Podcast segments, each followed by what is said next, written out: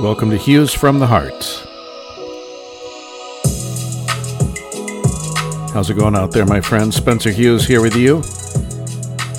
Another episode of Hughes from the Heart, absolutely free for you to share with all your friends and family, cohorts and colleagues, your arch nemesis, arch enemy, strangers on a train, people on the bus. See a person wearing a mask, tell them about it. That used to be a rare thing. If you, if I told you to go look for somebody wearing a mask, you had to tell them about Hughes from the Heart. You'd say, "Oh well, I went all day. I didn't see anybody wearing a mask. Probably some people that should have been wearing masks, but weren't." And now everybody's wearing a mask. Isn't it weird? It's kind of weird. It's a weird world we live in. It is exactly why we need podcasts like this one. So please, my friends, you're invited to share this with everyone and get the word out there that there's a positivity podcast out there that will try to counter all the doom and gloom in the mainstream media, all the negativity out there. We will try to counter all the negative vibrations of your Aunt Matilda, who keeps warning that you're going to get sick and that you're going to lose your job and that the world's going to the dogs. I always wonder what that means. The world's going to the dogs. I love dogs. Maybe if the world went to the dogs, it'd be a better world. Cats? Eh. Not so much, even though we own four cats. Maybe not. I don't know. a world run by cats would definitely be on autopilot, wouldn't it? oh my goodness. Welcome to Hughes from the Heart. Thanks a lot for being here. If you like what you hear, please support the full blown version of the podcast daily, seven days a week at Patreon. Look for Hughes from the Heart, patreon.com slash Hughes from the Heart. We're going to talk about the Pomodoro technique because I saw that. I was looking at a, a story on it on CNN today, and it reminded me that I'm older than the Pomodoro technique. The Pomodoro technique made its uh, debut really in, I think, the late 1980s, if I'm not mistaken, and it was developed by Francesco Cirillo. And it's a time management method and when you there's all sorts of ways of complicating this but we need to keep it simple for a podcast like this that prides itself on simplicity and mindfulness and minimalism okay? It boils down to setting a timer and breaking down tasks traditionally in 25 minute lengths. Although the CNN article the writer of that one says that he prefers 15 minute intervals. It doesn't really matter. The main thing is the technique.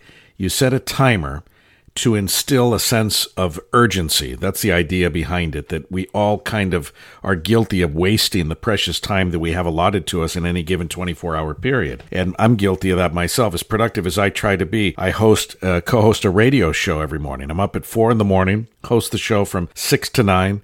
Then I do podcasting. Then I run off to my day job for another eight or nine hours. Then I come home, have dinner with my family and hang out, watch a little Impractical Jokers or something, and uh, get ready for bed, unwind, do a little reading. So it's hard sometimes to get all the stuff done that we want to get done. Now, today, as I record this podcast, I uh, had the radio show, but I'm off from my nine to five job. So this is usually my honey-do list day, doing more things around the house than I normally have time to do, doing things on our property. We live in a beautiful five acre parcel of forest in Mason County, Washington, which is where the podcast comes to you primarily from. And I know I have a lot of things I need to get done today. So the Pomodoro technique comes in handy because you say to yourself, and I tend to agree with the CNN writer, that 15 minutes is a little more digestible than 25 minutes. It's one of the reasons why this podcast is on the shorter side. You'll notice, other than interviews that can run about 20 minutes to a half hour, my podcasts are generally 8 to 12 minutes in length. And I think that's the perfect little digestible time frame for you in this hectic world that we all live in. I don't assume you have an hour a day to listen to me. I, I don't have an hour a day to listen to me, right? I wish I had an extra hour a day to do all this stuff. So I try to give you 8 to 12 minutes, and that should be enough time to squeeze in there. If I do an hour or two or three hour long podcast, I don't expect to take a huge chunk of your day like that. Nobody has time for that.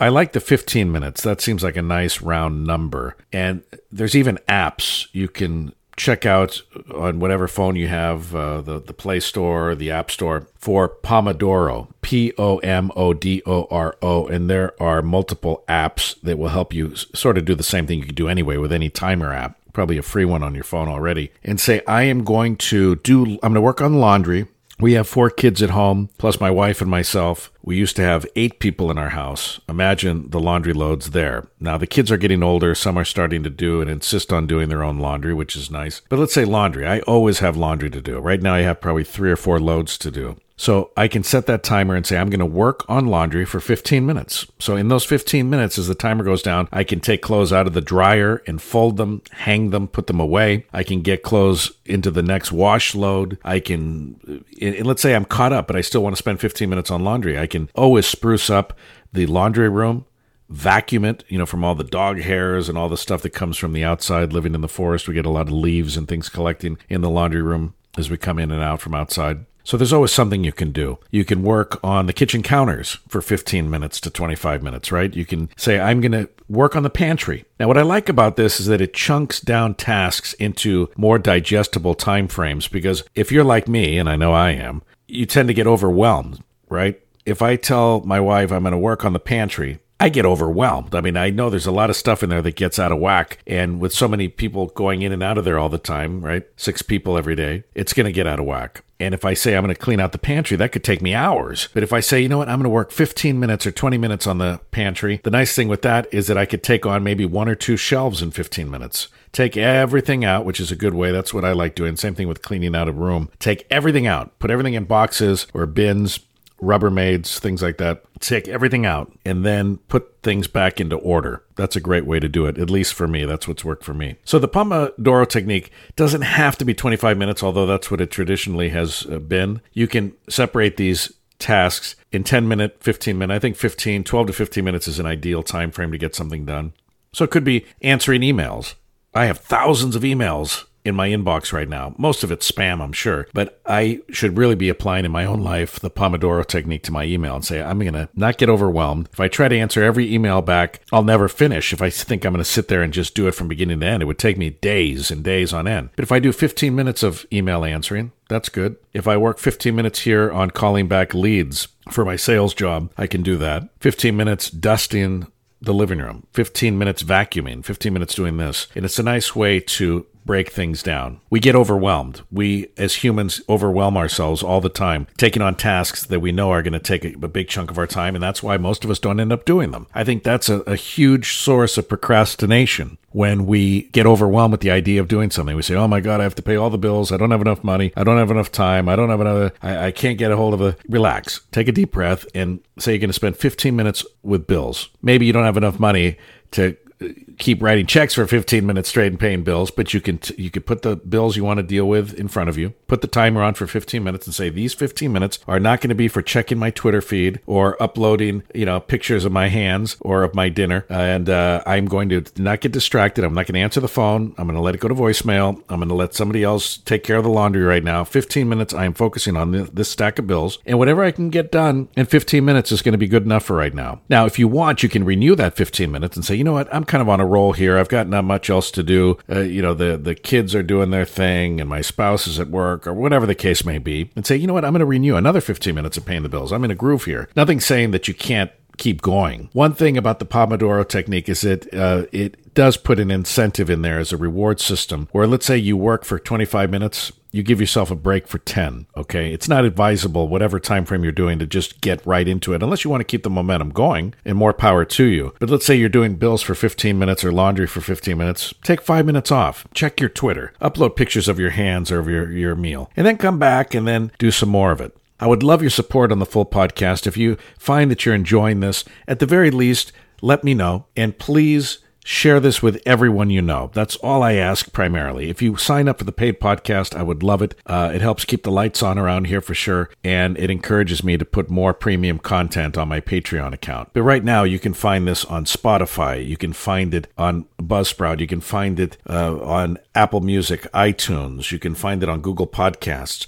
Share it. Tell everybody about Hughes from the Heart. I really want to start seeing listens getting into the hundreds and thousands per episode here. And I think we can do it because I think I put out a good product here that everyone can relate to. The one thing I want to do is make this kind of family friendly and accessible to everybody and just share with you everything from health and wellness tips to mindfulness techniques, stories on minimalism and how to achieve it, interviews with, with great people. One of my focuses on Hughes from the Heart is good people doing good things in a good world. I like finding those stories that, for whatever reason, the mainstream media doesn't think you're interested in and share them with you. Stories of teachers going the extra mile, students raising money for fellow students with cancer, people making an impact in, in their communities and in their uh, in, in in the world. So that's what this podcast is all about. If you're new to it, health and wellness, minimalism, mindfulness, meditation, the law of attraction, prosperity thinking, the power of the subconscious mind, personal development, self empowerment, and all that good stuff.